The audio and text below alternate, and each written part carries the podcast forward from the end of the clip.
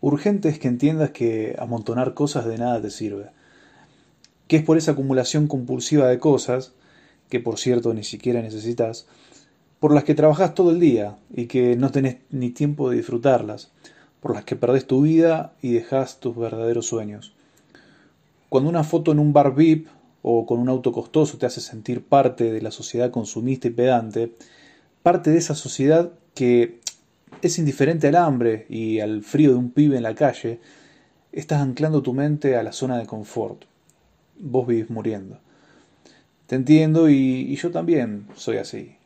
Pero estoy comenzando a despertar. Te entiendo, la sociedad te valora por lo que tenés y no por lo que sos, pero ten en cuenta que cambiar es sobre todo por vos. Leí una frase de la Madre Teresa de Calcuta que dice, a veces sentimos que lo que hacemos es tan solo una gota en el mar, pero el mar sería menos si le falta esa gota. Deja de lado ese celular, que mirar no es lo mismo que observar.